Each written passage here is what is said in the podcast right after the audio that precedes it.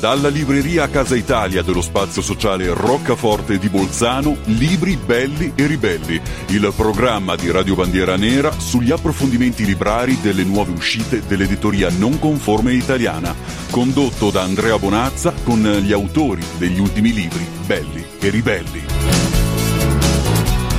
Buona giornata ascoltatori di Radio Bandiera Nera, rieccoci qua Rieccoci qua con un applauso sottofondo. Eh, adesso. Ok. Allora, ieri invitavo il buon uh, Lorenzo Molinari a essere più presente, più e siamo, siamo presenti, siamo presenti. Salutiamo il nostro pubblico, per favore, caro Andrea. Ecco, mi sento tipo Giuca Scasella in questo momento. Sì, ma tu sei molto Giuca Scasella. Comunque, vabbè, eh, ieri parliamo di sette giorni fa, Andrea, parliamo di sette giorni fa. Cioè adesso deve essere un continuo questa cosa degli applausi, le risate, va bene. Vabbè, vai, va è bene, la tua trasmissione, parti, bene, comincia. Vai. Quanta pazienza che ci vuole per Radio Bandiera Nera. Ben ritrovati ascoltatori, dicevamo su... Io mi sa che lo ammazzo prima della fine della trasmissione. Comunque, ben ritrovati ascoltatori su Libri Belli e Livelli che in questi giorni non sta affrontando eh, diciamo le uscite non conformi eh, librarie del panorama librario non conforme, scusate se mi ripeto, italiano, ma bensì invece stiamo riprendendo i i cari vecchi classici latini e greci. In, nella fattispecie stiamo ehm, rispolverando con parole tue Andrea. rispolverando la cara si mette le risate capite io non posso vabbè adesso lo buco con la penna e stiamo rispolverando la carissima vecchia Eneide di Virgilio Eneide che eh, come vi dicevo la puntata scorsa venne scritta dal buon Virgilio Marone tra il 1000 eh, sì, cosa sto dicendo, scusate, tra il 29 a.C. e il 19 a.C. E ci eravamo lasciati con il primo libro dell'Eneide in cui Enea eh, con i suoi troiani approdano alle, alle sponde di Cartagine, vengono eh, accolti, ospitati dalla regina di Done vengono invitati a questo banchetto di corte eh, in cui la regina chiede fondamentalmente al buon eh, Enea, padre d'Italia diciamolo, chiede di eh, narrargli la, le sue avventure, di raccontargli la, la storia del, ehm, della sua vicenda, di, della di sua vicenda, dell'esilio troiano, sì. esatto. Ed Eva inizierà poi a raccontare, ma quello lo, lo, vedremo, lo vedremo dopo. C'è da dire una cosa, il secondo libro dell'Eneide è focalizzato tutto sulla guerra di Troia. Guerra di Troia che eh, penso sia famosissima no? per, eh, per, tutti, cioè anche i bambini mi auguro conoscano eh, l'epica vicenda della guerra di Troia. La guerra di Troia che eh, nel, nel parere comune viene eh, tante volte attribuita a Omero per l'Iliade e l'Odissea, eh, ma che Virgilio invece la racconta e la spiega molto molto bene nel secondo libro dell'Eneide. Perché se nell'Iliade viene, come possiamo dire, accennata, nell'Odissea viene spiegata un po' meglio dal punto di vista ovviamente di Ulisse, quindi stiamo parlando dei nemici di Troia, nell'Eneide Publio Virgilio Marone dà a, alla guerra di Troia tutt'altra sostanza. Come sempre la storia poi la scrivono i vincitori, no Andrea? Assolutamente. All'epoca uguale identico, le cose, certe cose non cambiano. Ho capito, però se, se, se Omero dal suo punto di vista greco la scrive da vincitore nell'Odissea, eh, narrando le, le incredibili gesta di Ulisse e di Achille, da quest'altro punto di vista, invece, quello italiano, quello di eh, Publio Virgilio Marone, noi abbiamo la guerra di Troia scritta dai vinti, narrata dai vinti, che però diventeranno poi vincitori. E la storia, la storia, quella vera e propria, anche al di fuori del mito, ce ne ha dato, ce ne ha, eh, gliene ha dato atto, no? Perché comunque... Oh, questo applauso per Publio Virgilio Marone ci, ci voleva. E, e niente, allora adesso iniziamo a raccontare eh, a raccontare il, la guerra di Troia vista da Virgilio nel secondo libro dell'Eneide. Quindi, per chi avesse già letto Omero eh, con l'Iliade e l'Odissea, che tra l'altro erano dei testi scritti nel, nel VI secolo a.C., qua invece, come dicevo prima, parliamo tra il 29 e il 19 a.C., quindi molti, molti secoli dopo.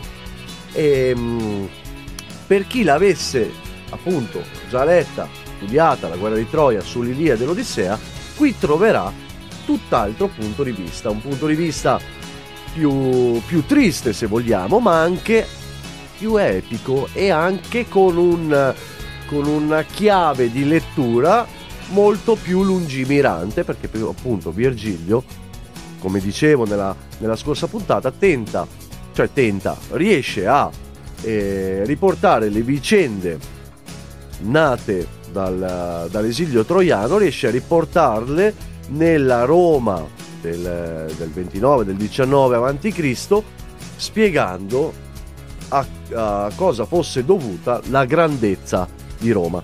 Comunque ci arriviamo subito dopo. Adesso mettiamo il primo pezzo della giornata perché eh, se io oggi è vero che non mi sento più solo a fare le trasmissioni, non mi sento più così, eh, come possiamo dire, abbacchiato, non mi sento più così... Eh... Con un palo nel...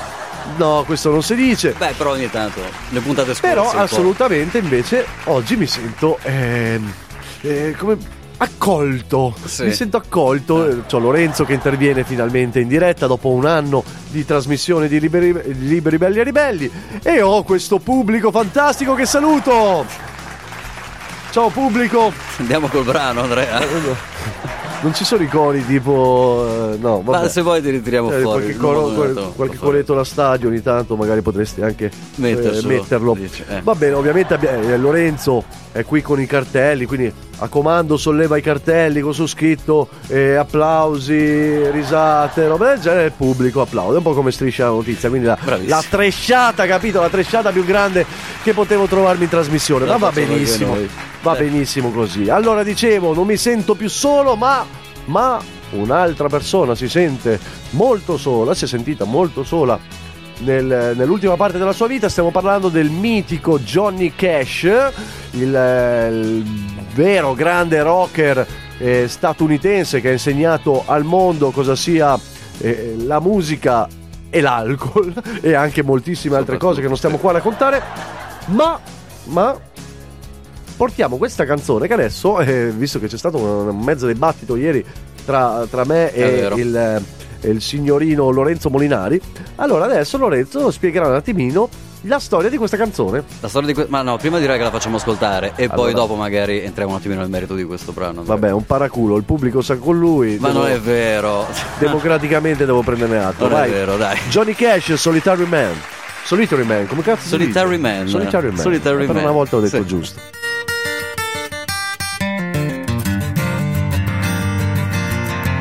Melinda was mine till the time that I found her holding Jim and loving him. Then Sue came along, loved me strong, that's what I thought. Me and Sue, but that died too. Don't know that I will, but until I can find me a girl who'll stay and won't play games behind me. I'll be what I am, a solitary man, solitary man. I've had it to hear, being where love's a small word, a part-time thing, a paper ring. I know it's been done having one girl who loved me, right or wrong, weak or strong. Don't know that I will, but until I can find me the girl who'll stay and won't play games behind me, I'll be what I am, a solitary man, a solitary man.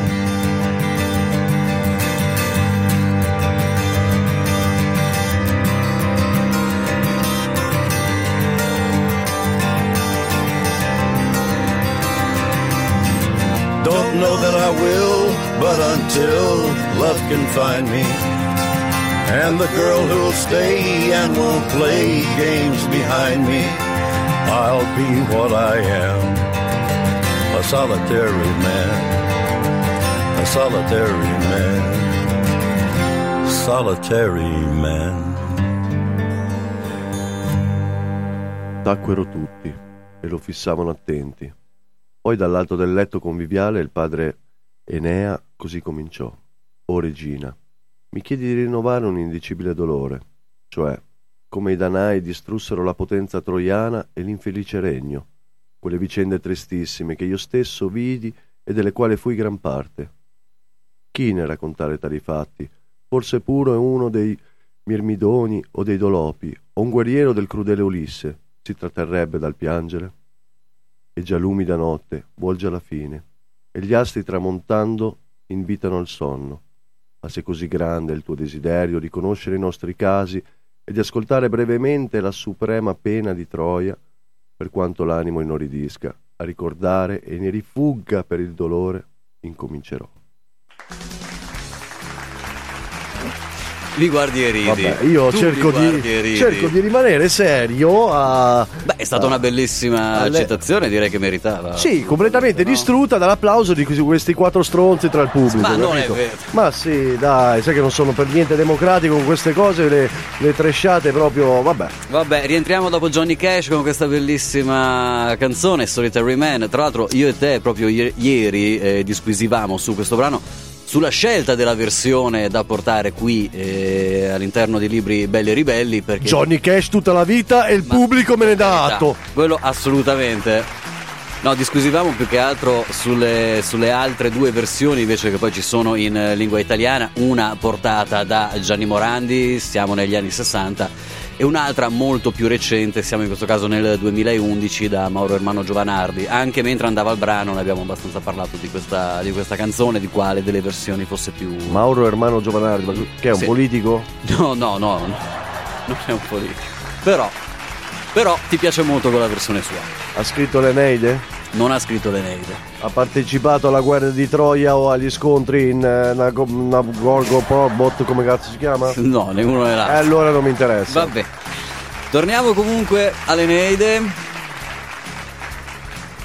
Torniamo alla nostra Hai Eneide. fatto questa bellissima citazione. Ho fatto questa Andrea. bellissima citazione dalla prima pagina del secondo libro dell'Eneide perché appunto eh, lascia immedesimare il, il lettore all'interno di questa sala reale del, del palazzo reale appunto di Cartagine dove eh, Didone, la, regina, la bellissima regina Didone eh, tra, tra, l'altro c'è un, c'è un film dell'Eneide del 1971 sceneggiato della Rai sceneggiato sì. Rai esatto non mi ricordo come si chiamava la, il regista che che lo fece ehm, aveva un nome, un nome anglosassone boh, adesso... prova a cercarlo tu intanto sì. vai pure avanti. E, e c'è la, la, regina di Done che è bellissima cioè vi giuro cioè una cosa stupenda. Mio padre mi faceva vedere eh, questo, questo, sceneggiato perché appunto beh, mio padre è innamorato no, di tutto ciò che era romantica o comunque della mitologia classica.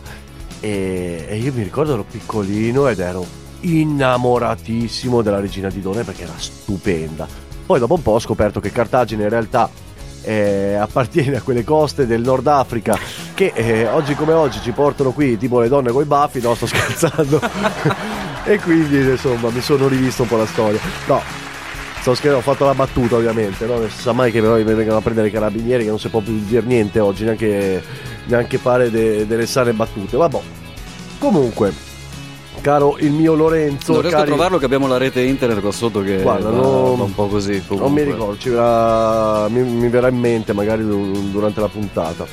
Comunque, mh, mm, spengo un attimo la sigaretta. E... Che dicevo?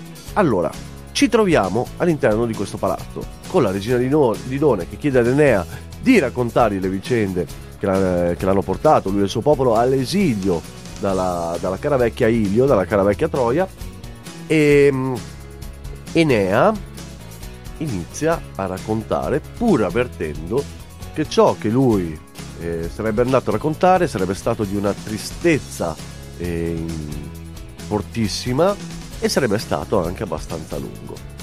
Enea inizia eh, a raccontare insomma il, ehm, il, suo viaggio partendo dall'inizio, quindi come abbiamo detto prima, eh, citando, no citando, però continuando ecco quello che eh, Omero aveva lasciato i, i lettori greci con l'Ilia dell'Odissea e, mm, e parla praticamente allora immaginatevi Troia uno dei regni. Io continuerò a dire Troia nel tutto il corso della trasmissione, che magari sarà un po' an- da una parte antisonante, ridondante, da, una, un po', da un'altra parte terrà accese le, eh, le, menti, le orecchie degli ascoltatori, perché comunque Troia. È, basta con queste risate. È un, Troia è un, è un, oltre ad essere un nome proprio sì. di, un, uh, di, un'antica città, è anche un aggettivo, ovviamente. Sappiamo dove vuoi arrivare. Un aggettivo sì. che viene usato, quindi l'ascoltatore tac continuerà a collegare, a collegare il cervello, forse mm. meglio anche del mio. Comunque, Franco Rossi era il regista comunque. Mm, Franco Rossi. Franco Rossi. La regia era sua. Però mi ricordo c'era anche un altro con un nome più strano. Vabbè, mm, vabbè. Mm, vabbè. Arriverò. Sì. E, mm, stavo dicendo quindi questo regno magnifico che di fatto eh, aveva il, il, potere, cioè regnava con potere su grandissima parte del mondo greco e del mondo mediterraneo. A un certo punto Troia viene eh, attaccata da... Eh, e i tuoi telefoni che suonano. Amore, sei in diretta? Oh no. Pronto? Eh, sono in diretta su Radio Bandiera Nera, saluta. Non ci posso credere che lo stia facendo veramente. Ci sentiamo dopo allora. Ciao. Va bene. Vabbè, non, non saluta, non saluta. Beh, saluta la tua almeno, non se saluta. ti sta seguendo no, in questo non momento. Non se lo merita. Vabbè. Allora, stavo dicendo appunto. Sì. Ehm, Troia che regna sul mondo mediterraneo, regna sul mondo greco. Succede però una cosa che poi voi tutti conoscete benissimo, anche mediante forse quel, quel film fatto benissimo per carità, ma molto molto eh, storpiato diciamo storicamente che è Troy, il eh, film famosissimo con Brad Pitt, Bloom e non mi ricordo chi altro. Le robe di Hollywood. Di attori, esatto, la classica eh, il classico film hollywoodiano. E mm, in questo film abbiamo eh, questa nella, nella, versione quella nuova dici del film? Sì. Di Troy, quella che stai dicendo? Sì. Stiamo parlando di quello? Ma torniamo un attimino no, sul libro, torniamo, scusami, torniamo no, perché, libro, perché sennò ci andiamo, ci andiamo via. Allora, no, ci perdiamo via. Dove. Scusate, scusate. No, perché mi, mi giro proprio i coglioni pensando quelli come anche Alexander, non, sì. l'hanno dato anche in televisione eh, poco tempo fa, film del 2003-2004, non mi ricordo. Guarda, mi, lascia perdere perché Hollywood tante volte guarda, fa delle, delle, delle minchiate assurde. I colossal migliori si facevano a Cinecittà. Sì. Assolutamente, assolutamente bravissimo Lorenzo. Eh, doppio applauso per Lorenzo. E no, assolutamente, assolutamente sì. Comunque. Eh, tipo l'Eneide adesso torniamo se, esatto se, a parlare dell'Eneide se il film dell'Eneide però sì. fosse fatto ne, negli anni odierni a parte che avrebbero, avrebbero devastato qualsiasi senso eh, epico che il, che il, libro trasmette al lettore. Eh, oggi, però allo stesso tempo a livello di effetti speciali, a livello di, di, di molte altre cose sarebbe stato veramente, veramente figo. Chissà che magari un domani qualche, qualche regista eh, qualche regista figo italiano insomma non lo possa, non lo possa riproporre sperando che non ne snaturi appunto la l'importante è non farsi influenzare infatti esatto, è quello esatto. il problema odierno esatto. di realizzare questi, questo genere di film comunque immaginate Virgilio nel, tramite la bocca di, di Enea racconta che col, nella lunghissima guerra di Troia durata dieci anni eh, Troia assediata e tutto i greci dopo dieci anni non riuscirono eh, a conquistare effettivamente eh, la città di Troia e allora Ulisse scogitò questo eh, stratagemma, questo stratagemma, dire. esatto, eh, questo trucco per riuscire a eh, inculare, diciamo così, i greci. Questo trucco è quello che voi conoscete tutti benissimo, che è rappresentato dal cavallo di Troia. Cavallo di Troia, questo monumento di legno gigantesco che viene lasciato sulla, sulla spiaggia, eh, do, do, là dove vi era il campo, campo militare dei greci, perché ovviamente sbarcarono con, con le loro navi, adesso non mi ricordo, addirittura mi sembra ci citano migliaia di navi e tutte ancorate lì lungo, lungo la costa e sulla spiaggia laddove vi era il campo militare dei greci, con, immaginate con le tende e tutto quanto, lasciano questo cavallo. Questo cavallo che i, gre- che i troiani vedono e dicono, cavolo, cosa rappresenta, cos'è, dove sono finiti i greci? E in parte li vedono allontanarsi con la flotta, in parte. Trovano questo greco che vaga, eh, malandato, Sinone si chiama, e gli dicono, lo, lo prendono, lo catturano e, e, e, vogliono sapere da Sinone cosa eh, rappresenta quel cavallo, cosa è successo, dove, finiti, dove è finito l'esercito greco e Sinone racconterà eh, la sua, il, su, la, il suo astio contro eh, il crudele Ulisse, continua a ripeterlo, il crudele Ulisse, racconterà il suo astio contro i greci perché lui si è sentito tradito nonostante ha servito per anni e anni e anni eh, la Grecia. E, mm, e, disse che il cavallo di Troia eh, non era niente di meno che un, un'offerta agli dei a Minerva in special modo perché eh, eh, Ulisse con, con eh, Diomede esatto, rubò il palladio rubò il palladio di, ehm, eh, di Minerva. E quindi questo cavallo fondamentalmente doveva essere un'offerta alle, alle divinità per avere una sorta di eh, pace eh, per, per, pacifi- per ripacificarsi, riappacificarsi con, con, uh, con, gli dei, con Minerva in special modo, e così i greci si allontanavano per, ri- per prepararsi a una nuova guerra, quindi per poi continuare l'assedio più avanti. Ma lì per lì hanno detto no, terribili sciagure hanno colpito il nostro esercito e quindi, eh, e quindi eh, i greci eh, se ne vanno, ripartono, bandiera bianca e lasciamo questa offerta eh, alle divinità. Va bene, io adesso direi Lorenzo, sì.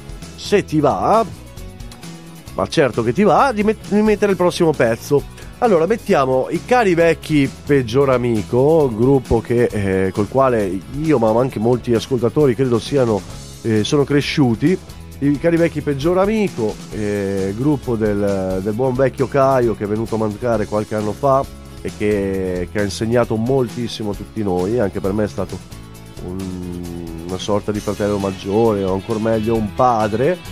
E, mm, la canzone si chiama Non deporremo mai la spada.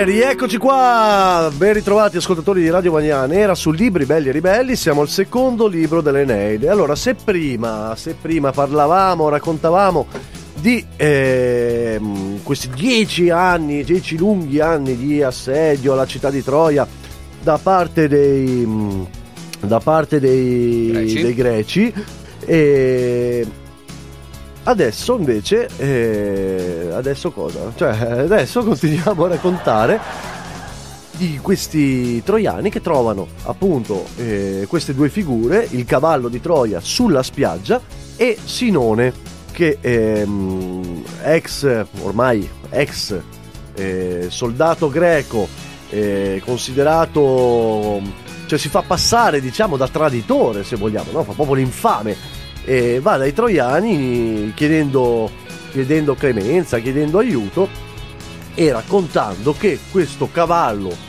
eh, sulla spiaggia altro non era che un'offerta alle divinità per riappacificarsi appunto con, con eh, gli dei. I troiani allora, da una parte eh, c'era chi festeggiò, diciamo, no? c'era chi eh, credette alle parole di, di Sinone e quindi, eh, e quindi gioì per eh, la ritirata dei greci. Dall'altra parte c'era chi invece giustamente era molto molto dubbioso. E, tra questi vi era la, la, profet- eh, la profetessa Cassandra e il sacerdote di Nettuno, Laoconte. Laoconte infatti disse temo i greci e i loro doni perché nulla nulla si poteva, eh, ci si poteva aspettare dai greci se non l'ennesima eh, inculata, diciamo così. E ci aveva ragione. E ci aveva ragione, infatti lo, C'aveva lo ragione. vedremo poi, no? Quindi sostanzialmente stiamo narrando quella che è la scena ad oggi più conosciuta e più eh, famosa sostanzialmente di questa vicenda che è quella appunto del cavallo di Troia, cioè quella che anche non conoscendo l'intera opera eh, per dire sia dell'Eneide ma piuttosto che anche dell'Odissea tutti conoscono a grandi linee. Assolutamente sì. Però a molti, a molti oggi nell'epoca moderna sfugge proprio questa, questa contrapposizione, questa contrapposizione in cui eh, noi abbiamo dei giovani, diciamo così, faciloni, che è la classica vulgata popolare, potremmo chiamarla oggi, e che dicono ah abbiamo vinto abbiamo vinto loro i greci si, si sono ritirati. Eh, ab- eh, abbiamo in offerta anche questo, questo monumento gigantesco. Dall'altra parte invece ci sono i saggi questo caso rappresentati appunto dalla, dalla profetessa Cassandra e dal sacerdote di Nettuno Laoconte, quindi due figure diciamo anche religiose, due figure che all'epoca potevano avere una rilevanza, anzi avevano una rilevanza anche politica e comunque saggia, non politici come quelli che purtroppo ci troviamo, ci troviamo oggi a infestare, a infestare il Parlamento, erano tutt'altro, erano tutt'altra cosa. E che invece ammoniscono i troiani, dicono no, attenti, perché dai greci non, eh, non ci si può aspettare nulla di buono.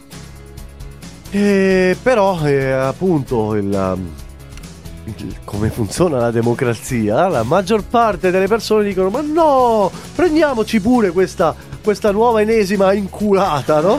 E ecco, quello che succede a noi ogni volta che ci sono le, le elezioni, Ah, le bravo, votazioni. Bravo. Eh.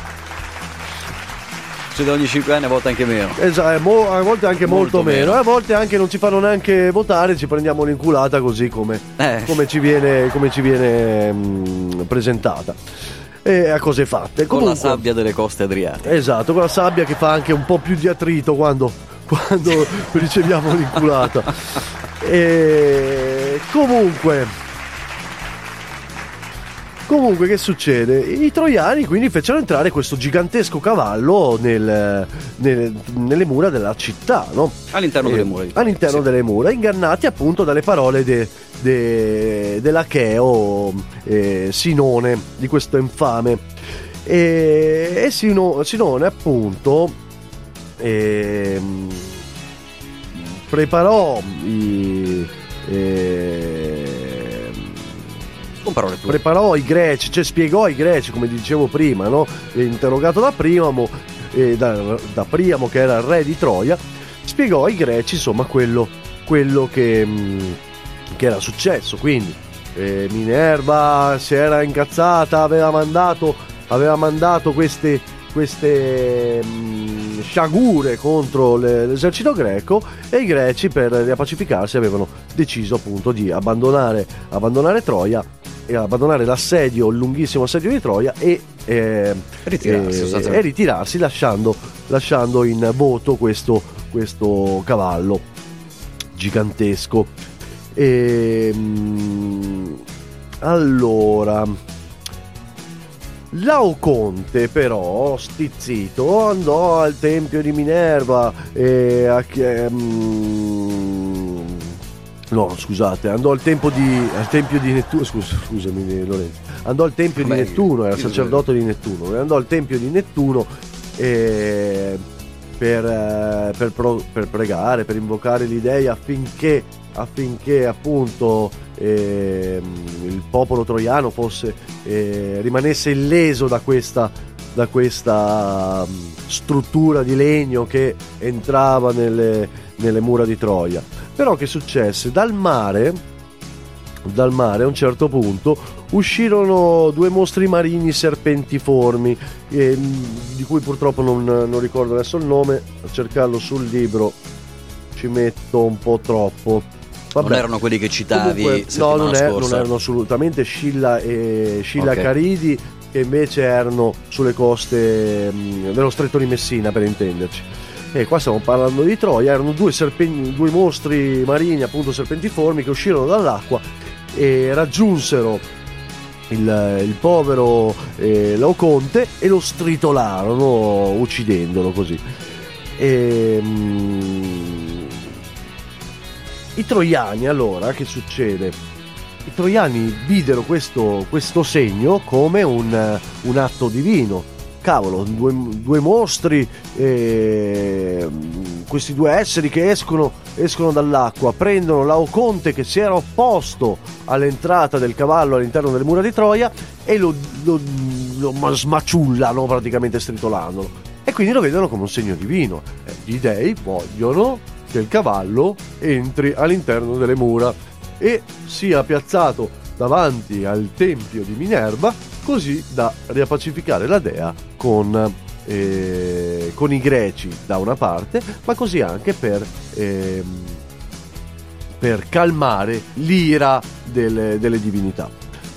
E quindi questo viene fatto, il cavallo viene condotto davanti al, al tempio di Minerva e i troiani iniziano a festeggiare, festeggiare la fine della guerra. Voi dovete pensare che è una guerra che era durata dieci lunghissimi anni, cioè voi avete, avete idea come dieci lunghi anni possono mettere a, eh, A a dura dura prova, prova la popolazione. Cioè, sono dieci anni. Calcolate che eh, la prima guerra mondiale è durata dal 1915, 14 è iniziata, poi noi siamo entrati nel 15, fino al 1918. La eh, seconda guerra mondiale dal 39 al, al 45. Invece qua stiamo parlando di 10 lunghi anni, 10 lunghi anni, tra l'altro combattendosi a spade, asce, La vecchia maniera. scudi, esatto, la vecchia Eh. maniera, frecce, tutto quanto. Tutto materiale che poi tra l'altro è stato ritrovato, no? È stato ritrovato perché ci sono ancora, ci sono ancora forti dubbi su dove sia realmente Ilio, su dove sia realmente Troia. E poi vabbè, questo magari ne parleremo una puntata proprio a sé, perché Sì. sennò qua non finiamo più poi i miei trip che ho con l'archeologia che qua Esatto.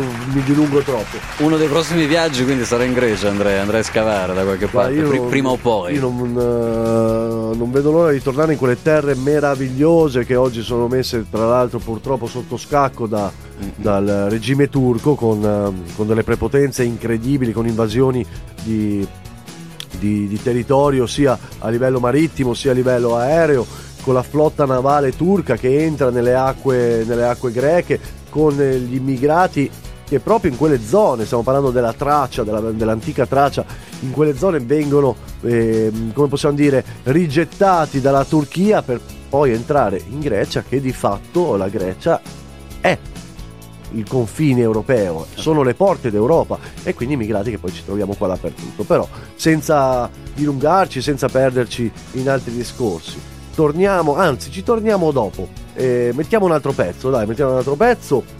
Eh, io direi di mettere i cari vecchi Iron Maiden. Sì. E questo il paragone mi viene anche perché il, il caro vecchio Bruce Dickinson è un amante di archeologia, forse anche una laurea mi sembra. eh? Vabbè. E la canzone è Total Eclipse.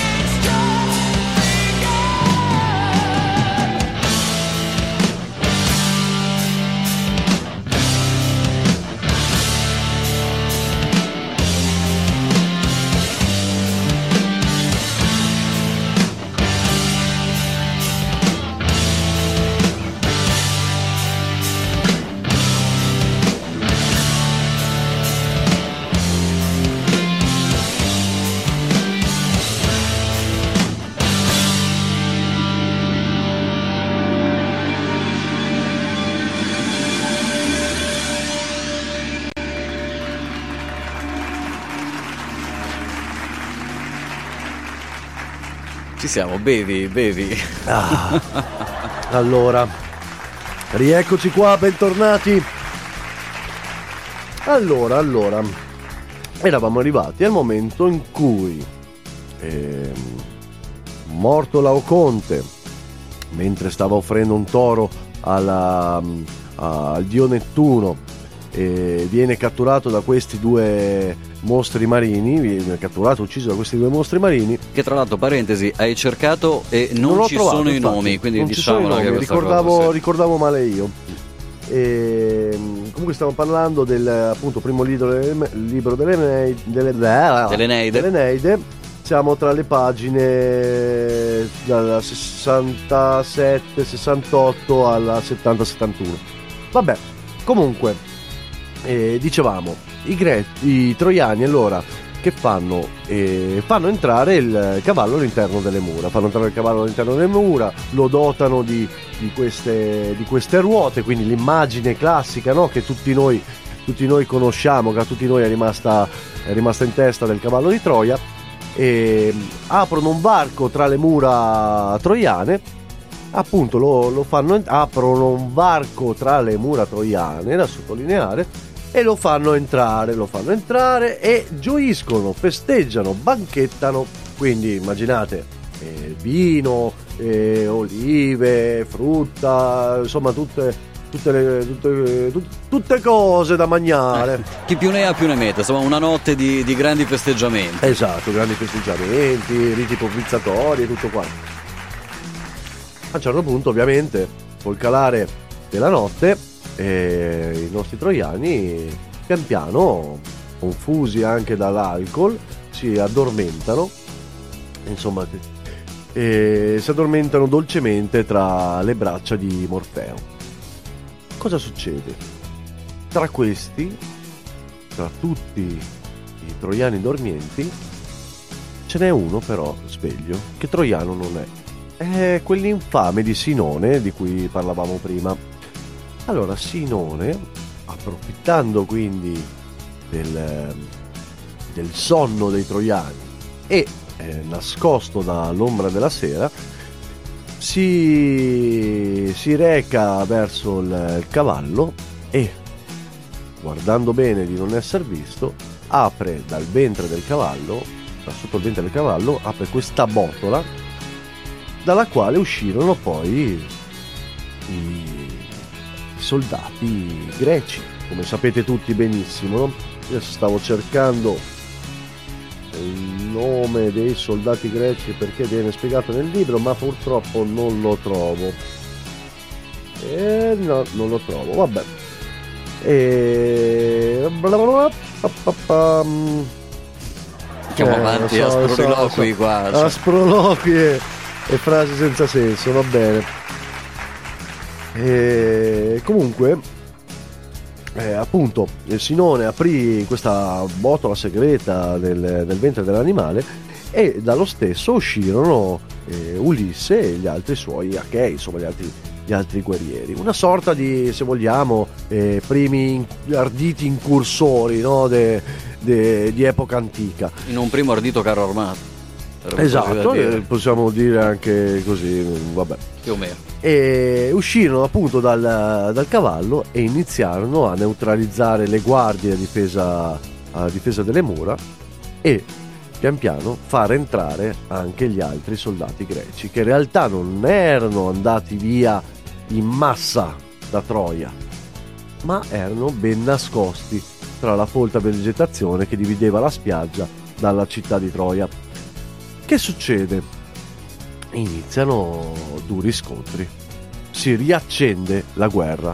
I troiani però ovviamente colti nel sonno eh, periscono a, a, a, centinaia, a migliaia sotto le spade eh, greche e parte di Troia sta, sta, venendo data alle fiamme, sta prendendo fuoco. In tutto questo eh, il, buon, eh, il buon Enea stava dormendo anch'esso e stava sognando. Stava sognando ed ebbe questo, questo, mm, questo sogno premonitore. premonitore eh, sì, eh, sogno premonitore o comunque un sogno eh, reale in cui le ombre, quando, quando io anche nella, volta, nella puntata scorsa abbiamo parlato di ombre, le ombre per i greci o comunque per gli antichi erano niente di meno che lo spirito dei defunti. Quindi quando eh, Omero o anche Virgilio parla di, e mi apparvero le ombre degli antenati. Le ombre sono eh, gli spiriti. Comunque andiamo avanti. E ad Enea in sogno apparve, ehm, apparve il prode Ettore, prode Ettore che ha avuto un ruolo, ehm, ruolo Centrale. centrale, no? anche nel- nell'Odissea. E gli apparve il prode Ettore sfigurato ancora da, da Achille. Achille aveva ucciso Ettore, scene viste nel, ehm, Nello sceneggiato. nel- nello sceneggiato Troy, quello hollywoodiano che vabbè lasciamo perdere. E- però Ettore era un grandissimo e valoroso guerriero. Venne ucciso, venne ucciso da Achille durante appunto questi dieci anni della guerra di Troia. Comparve in questo preciso momento a, ehm, ad Enea e, lo avvisò di quanto stava accadendo. Gli disse: Enea, svegliati perché eh, la tua patria sta prendendo fuoco, la tua patria, e la, la tua gente sta, sta morendo sotto, sotto le spade de- dei soldati achei. E Enea allora si svegliò, vide, il- vide Troia in fiamme, eh, comprese quanto realmente stava avvenendo, che il sogno di fatto era reale, cioè nel senso eh, il buon Ettore realmente lo stava avvertendo di quanto de- della minaccia che, che incombeva su Troia e radunò i, i suoi, i suoi fedelissimi guerrieri. No? Eh, radunò questi questi suoi agguerriti compagni e si lanciò in una serie di sanguinosi scontri. Nel libro tra l'altro descritti, descritti molto molto bene. Fanno, fanno comprendere il, il senso di agitazione che c'era all'interno delle strade di Troia. Fanno comprendere il senso anche eroico di Enea che si batteva come un leone così come anche i suoi compagni ma così come anche i greci che comunque avevano dalla loro, il, ehm, dalla loro la sorpresa no, di, aver, di aver attaccato eh, nel sonno i troiani. E, mm, e- e quindi ci furono tutta questa serie, eh, questa serie di scontri, ehm, sangue dappertutto, morti su morti, eccetera, eccetera. E, mm, e a un certo punto Enea eh, vide il re Priamo sgozzato insieme ai suoi figli eh, proprio al tempio di Zeus no? che era molto era il tempio centrale diciamo per, per Troia e lì appunto ehm,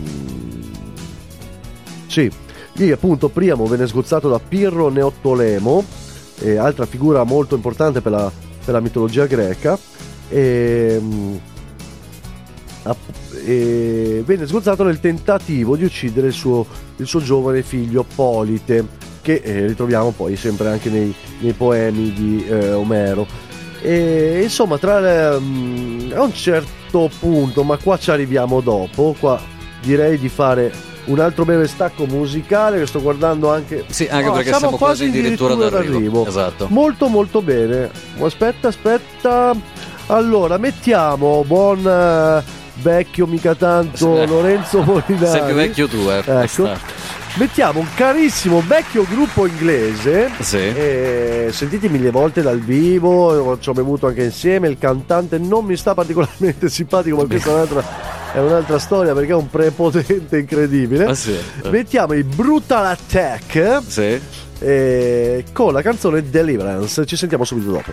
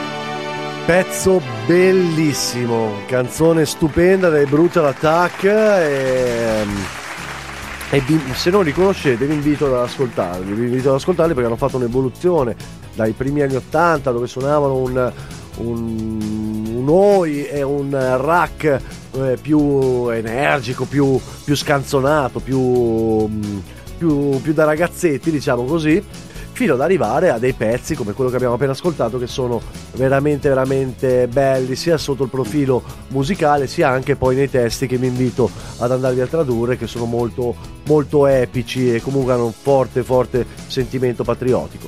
Ma torniamo a noi torniamo a noi. E mm, parlavamo di ehm, Idea che è svegliato nel, eh, da un sogno con eh, Ettore eh, avvertito quindi da Ettore di ciò che stava succedendo, raduna i, i suoi guerrieri e inizia ad affrontare queste battaglie continue nelle varie strade di Troia. A un certo punto, però, a un certo punto, poi vede Repriamo, come ho detto, Repriamo sgozzato insieme ai suoi figli, però a un certo punto Enea incontra una figura carissimo Lorenzo, Mm. una figura che ci siamo completamente dimenticati di Dai, dai, dire relativamente. E colpevolmente dimenticati di dire perché gli ascoltatori le abbiamo fatto tutta la manfrina su eh, Sulla guerra, dieci anni di lunghissima guerra, esatto, eh, però non- ci siamo dimenticati di raccontare fondamentalmente perché La causa. a causa scatenante Chi di è? questa guerra. E vabbè, che tanto lo saprete appunto per. Per, ehm, Non era una che passava in mezzo alla strada e poi è- rimasta come, come tale, ecco, diciamo così. esatto, stiamo parlando quindi di. Voi di- lo dici te o di voi? di voi? Dillo, dillo te. Stiamo parlando di Elena di Troia. O è, storica oppure, di oppure anche chiamata Elena la. no, È anche chiamata Elena la Troia, perché fondamentalmente la figura, concedetemelo, è la figura che eh, cioè è l'emblema del- dei casini che possono arrivare a combinare le donne, ragazzi. Cioè, benissimo. Lagi come gioco fuori che ci aspetta. Ragazzi, cosa vi devo Allora. dire? Cioè, di fatto è così, ma è vero. Ma, cioè, immaginate, Elena era. Tra l'altro era Elena di Sparta. Eh, Lei infatti era Elena di Sparta. Sì. E era la, la donna più bella del, del Mediterraneo, praticamente. La donna più bella de- dell'Egeo, la donna più bella di Grecia, la donna più bella del mondo, considerata anche da, da, da Virgilio all'interno del secondo libro dell'Eneide. E, mm, era la. come si chiama? Ecco, era la diletta Leotta, era la diletta Leotta dei greci fondamentalmente, no? Adesso non so se era così formosa, così colma di plastica all'interno delle sue parti intime, però, Però- insomma era comunque una grandissima bella figliola, tant'è che il, che il principe Paride si invaghì completamente di lei. Come mai? Come mai? Una figa allucinante, capito? Su, su una figa allucinante a regnare, cioè a regnare con la sua bellezza nel- in tutto il mondo antico e lui la voleva, cazzo. E insomma rapì, rapì ehm, la, la Elena Troia, di Troia, eh, vabbè, Eh, la rapì e la portò a Troia. Sto pensando che eh, Mauro Corona per molto meno in Rai è stato cacciato solo per aver detto gallina. Eh, Ho noi- capito. eh, Allora, eh. sai cosa ti dico, carissimo Lorenzo? Eh, allora, se, se a sta stronza di Elena gli va di farmi denuncia dopo 3000 anni trascorsi tra eh, una società patriarcale, allora che faccia pure, che convochi la. mandi un tweet alla Boldrini e, e veda là. insomma di, di denunciarmi. Eccola là. ecco. Vabbè, insomma, questa figura, insomma, formosa, estremamente bella, voluta un po' da tutti. Esatto, viene rapita dal, dal principe troiano Paride e, e così scatena la guerra perché Menelao e suo fratello Agamennone organizzano appunto con i greci questa con tutto il eh, allora era il, mm, con tutti i partecipanti al patto di Tindaro che poi non stiamo qua a raccontarvi perché sennò ci dilunghiamo ancora oltre comunque l'alleanza dei greci diciamo così e mm, fecero questa spedizione a Troia iniziando questa lunghissima guerra durata dieci anni ma facciamo di nuovo un salto a dieci anni dopo Enea, dicevamo, combattendo questi durissimi scontri per le strade di Troia, a un certo punto trova lei. Eccola. Trova. La trova. Eh. Trova la Elena. Tro- trova la tro... cosa? Trova Elena. Allora, ehm, appunto Enea trova Elena che lei lo guarda, lo guarda tutta eh, stupita, impaurita, insomma, per, ehm, per, per ciò che stava succedendo e per Pensando a quello che gli sarebbe successo probabilmente poi. Esatto, perché infatti, infatti il buon Enea appena la vede e nel libro Virgilio spiega proprio senza usare parole mh, diciamo ehm, senza usare parolacce Senza essere esatto. descrive benissimo la rabbia che a un certo punto invade, invade Enea nel vederla perché dice porca, pu- porca troia anzi tu sei la causa di tutti i mali della nostra patria, di dieci anni di lunghissima guerra, della perdita dei miei amici, dei, dei miei cari e tutto quanto. Io adesso E mo te le do. t'ammazzo come una troia. Eh, dobbiamo andare in Allora, chiusura Andrea. Dobbiamo andare in chiusura, esatto. Venere però, la dea Venere che eh, come dicevamo nel, nel primo capitolo era madre di, eh, era madre di Enea, fermò subito l'eroe troiano e lo fermò ricordandogli che solo gli dei erano direttamente responsabili di quella furiosa guerra e la decisione della caduta di Troia era volere divino. Perché le- mh, per chi insomma lo sa chi legge eh, la mitologia classica, però all'epoca eh, tutto ciò che accadeva faceva parte sempre di un disegno appunto divino. E quindi era, ehm, erano gli dei che eh, mh, decidevano il fatto, erano gli dei che decidevano il destino delle persone e dei popoli. E quindi Venere fermò Enea da questa sua giustificatissima ira contro, contro Elena e, e gli, disse, gli disse appunto ciò. E quindi Venere ordinò ad Enea di andarsene, lì, di lasciar stare quella tr- eh, Elena, Cuore di mamma, come si dice. esatto, e disse di lasciar stare Elena e di fuggire, di fuggire assolutamente via da Troia e di, e di portarsi con lui Anchise, quindi il padre di, di Enea, il padre quindi eh, colui che ha generato Enea dall'unione, come avevamo detto nel primo libro, dall'unione con Venere, e il piccolo figlio Ascanio, anche chiamato Iulo. E poi più avanti vedremo, vedremo questo, questo nome Iulo a cosa porterà poi per Roma. E, mm, Enea quindi si reca subito da si reca eh, si è spento, Si è si reca subito da, da- dai suoi cari da, da Anchise e da, da Scagno e prende in spalla il padre Zoppo Anchise per, per portarlo lontano lo prende in spalla e prende per mano eh, Iulo Ascanio e scappa dalle fiamme, va via dalle fiamme di Troia, no? si allontana verso questo promontorio.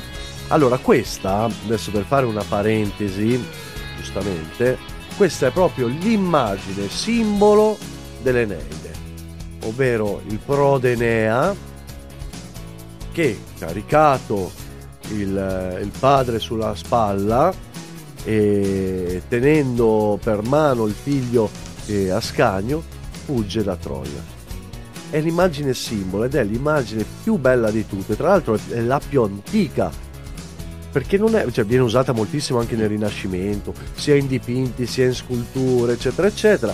Però la prima, eh, almeno quella che noi per adesso sappiamo essere il primo ritrovamento, rinvenimento archeologico di questa, di questa immagine, eh, fu una statuetta trovata adesso purtroppo non ricordo, perdonatemi, eh, mi sembra negli anni 60 o 70, o forse anche prima, eh, fu rivenuta a Veio antichissima città, ehm, città del Lazio, dove tra l'altro, poi lo vedremo più avanti, Beio ha un eh, ruolo anch'essa nel, nelle, nell'Eneide. Viene, venne, trovato viene trovata questa statuetta risalente a molto prima della fondazione di Roma, quindi prima di Romolo e Remo ancora.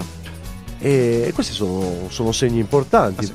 Vuol dire che ciò che noi stiamo leggendo nell'Eneide eh, non è solo un, un, Racconto. un racconto, una favoletta, una fiabetta. È la Genesi in realtà.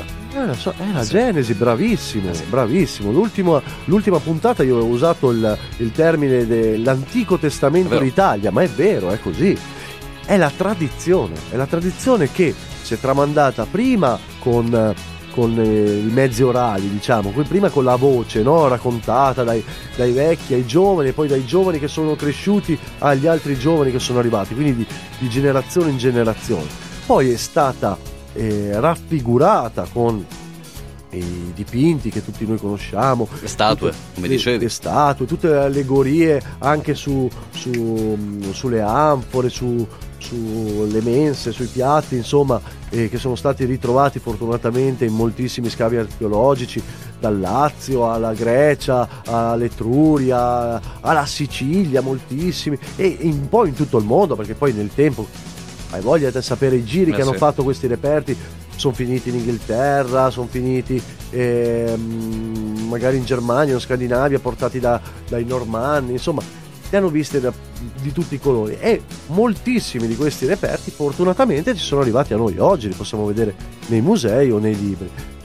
E di fatto raccontano quelle vicende, ma anche in questo caso con Virgilio, ricordo 29 avanti Cristo, 19 avanti Cristo erano quei dieci anni in cui lui ha scritto l'Eneide, ma più di 700 anni prima c'era questa statuetta, già esisteva questa statuetta che raccontava la fuga di Troia, eh, la fuga da Troia di eh, Enea Anchise Incredibile. e Giulio, incredibile. Incredibile. Ed è una cosa stupenda, noi dobbiamo riflettere su queste cose. no?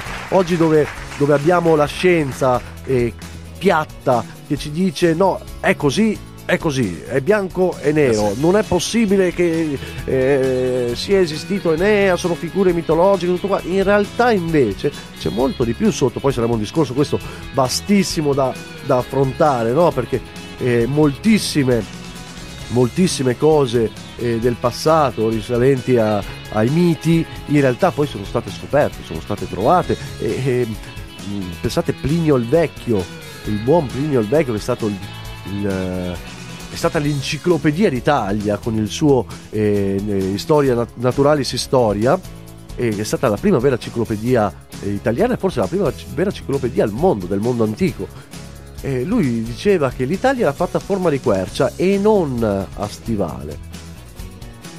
Cosa considerata assurda per, eh, per 2000 anni, in realtà le, le recenti scoperte della scienza proprio ci hanno fatto capire che sì, l'Italia era fatta a forma di, di foglie di quercia perché la Sicilia, la Sardegna, tutto l'arcipelago era collegato alla terraferma e allora l'Italia aveva tutta un'altra forma, no? Perché eh, se- pensate il mar, Eh il mar Tirreno arriva a un massimo, adesso non mi ricordo, una cinquantina di metri, non mi ricordo 40, 50, 60 metri di profondità. Lì una volta era terra, era terra. Poi il mare partiva dopo la Sardegna, dopo la Sicilia. E, e comunque anche lì poi ci sarebbe eh, da parlare, ma Eh, fai voglia. arriviamo poi Comunque, magari in eh, un'altra puntata. È bello ed è interessante poi andare a scoprire e vedere anche come tante volte la, la leggenda, la, la potenziale fantasia, poi invece il mito si trasformi poi in realtà proprio grazie Assolutamente. anche a scavi, ritrovamenti come dicevi tu. Assolutamente, ma io ogni volta Lorenzo sono sempre più contento perché da una parte è come tirare uno schiaffo, capito, agli storici che per anni. Eh sì. ci hanno, ci hanno fatto intendere il, il mito, quindi la tradizione, come eh, Fantasia. mera fantasia. E facendoci perdere anche il contatto col sacro. Noi dobbiamo pensare anche a quello. L'identità è sacra. Quando eh, Adriano Scianca ha scritto quel libro, L'identità Scianca, dove, L'identità Scianca. dove, scusate, l'identità sacra, dove tra l'altro all'interno troviamo moltissimo Sì. delle Neide. Soffochi. Però quando ho scritto quel libro, bellissimo, che tra l'altro non abbiamo mai No, non Non ancora. l'abbiamo mai presentato, dopo lo presenteremo. Dobbiamo lo chiamare. Adriano, sì. Assolutamente, di nuovo. Ehm, però quando... L'identità sacra fondamentalmente è sacra, deve continuare a rimanere sacra, anche se eh, non tutto magari è reale, le cose sono state col classico telefono senza fili, diciamo, eh, quando si trasmetteva unicamente solo la parola, le cose sono state deviate, sono state ingigantite, che ne so io, ritagliate, tutto quanto. Noi comunque ci troviamo le fonti più antiche che sono la tradizione e deve continuare a rimanere sacra di qualsiasi popolo parliamo, di qualsiasi religione parliamo. E questo ci dà modo anche di, di sognare ancora. E allora, visto che eh, ci dà modo di sognare ancora, torniamo a- al nostro buon Enea, torniamo per chiudere la trasmissione, torniamo al, al sogno di Enea. E Enea che si risveglia appunto, va a scom- scombussolare, eh, no, ieri che, che, che termine Non, usavo? non mi ricordo. Sconquassare, ieri stavo in testa sconquassare. Ieri, eh, stiamo parlando sempre di una Sì, settimana, fa. scusa- scusami. E, insomma, va, va a combattere tra le strade di Troia, trovando Elena di Troia, desistendo al- all'ammazzarla ferocemente, meritatamente, Sì. perché Venere appunto lo ferma, gli dice no, devi andare via con, con, eh, tuo padre Anchise, con eh, tuo figlio Iulio Ascanio, e vattene, lui prende, scappa sul monte, a un certo punto però sul monte pensa a... a- non dico che si è dimenticato, si è dimenticato la, la moglie Creusa, e, sua moglie, no? La moglie di Enea. E, vabbè, ma, guarda, facciamo pausa. Pausa, dobbiamo. do- Ecco, Scusate. Dobbiamo anche chiudere. Cioè, era Eh, tipo 10 minuti che mi stavo trattenendo questo Siamo in saluto. ritardissimo, dobbiamo Siamo anche in in ritardissimo. chiusura. Allora, allora, facciamo una cosa. Eh, Quanto dura Great Day for Freedom dei Pink 4 Floyd? minuti e 17. Ok, quindi dobbiamo tagliare? Eh, direi proprio di sì. Va bene, va bene. Dai, diamo Ok. in chiusura totale. Signori, Eh. Pink Floyd con A Great Day for Freedom. E ci risentiamo quindi Ci settimana risentiamo- prossima. No, no, ci risentiamo dopo solo un attimo Eh, chiudo no. la trasmissione. Vai tranquillo, dai. Sei sicuro? Sì, sì, tanto non c'è nessuno dopo di noi e sono il direttore di No, RBL. no, non è quindi- vero che non c'è nessuno dopo di noi. io. Non dire che non c'è nessuno dopo di noi perché comunque rimanete sempre in compagnia della nostra bella musica. Quello è verissimo. eh, dai, eh.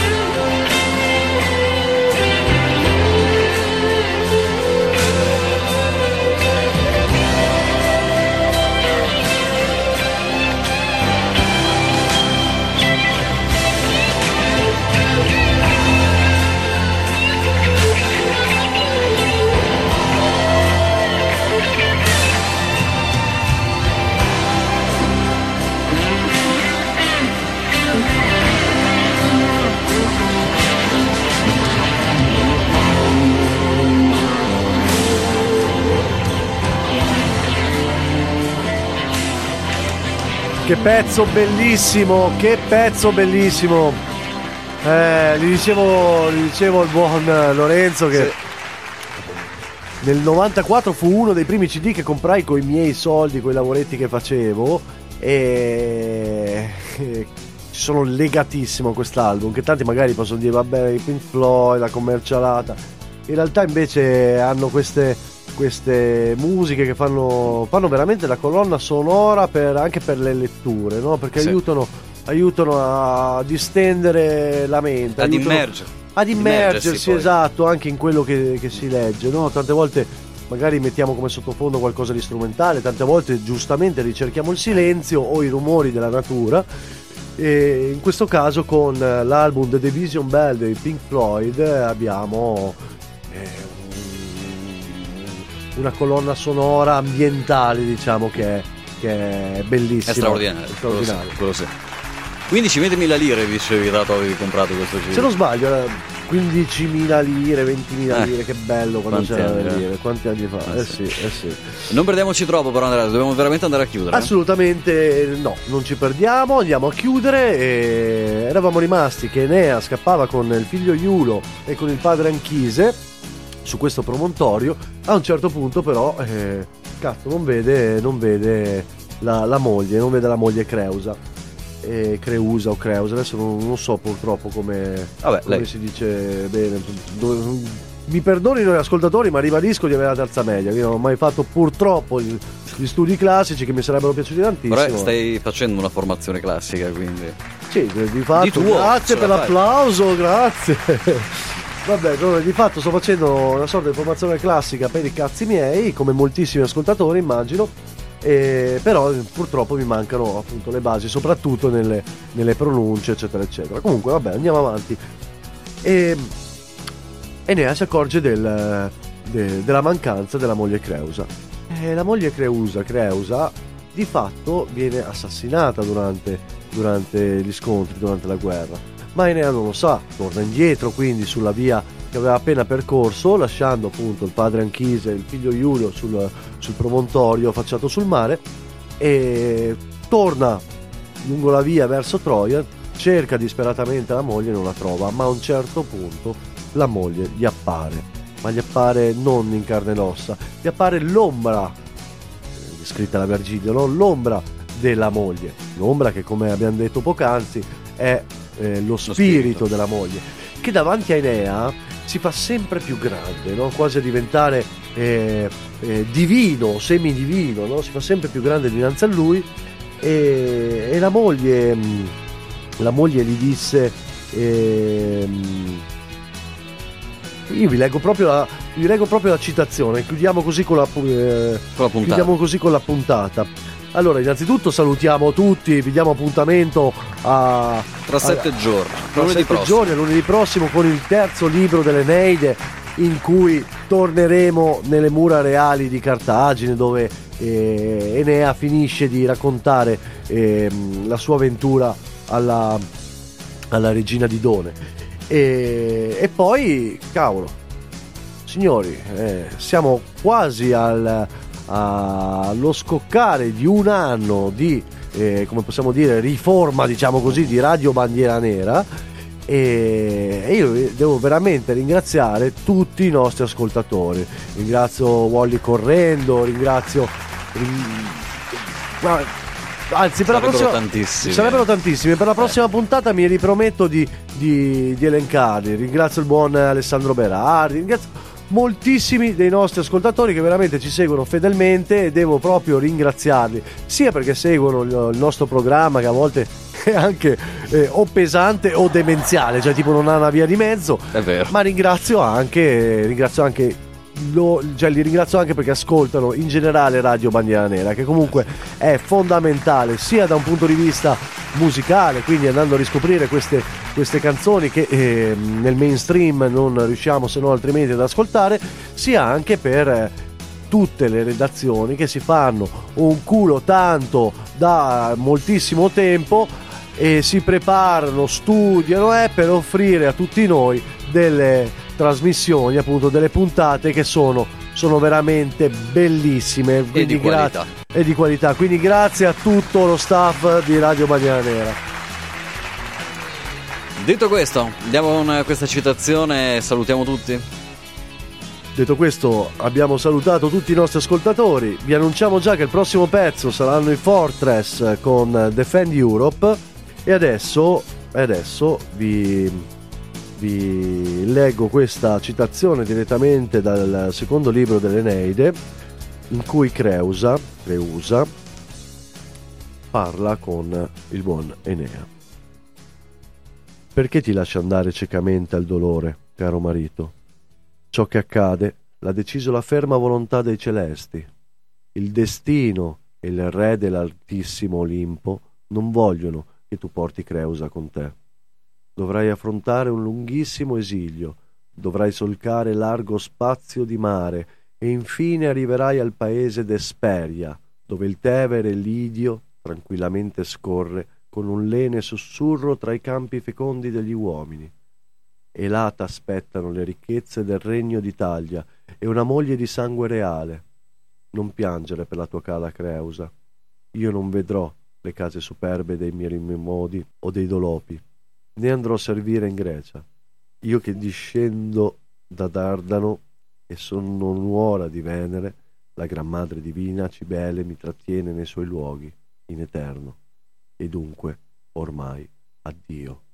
Ricordati di me nell'amore di Iulo.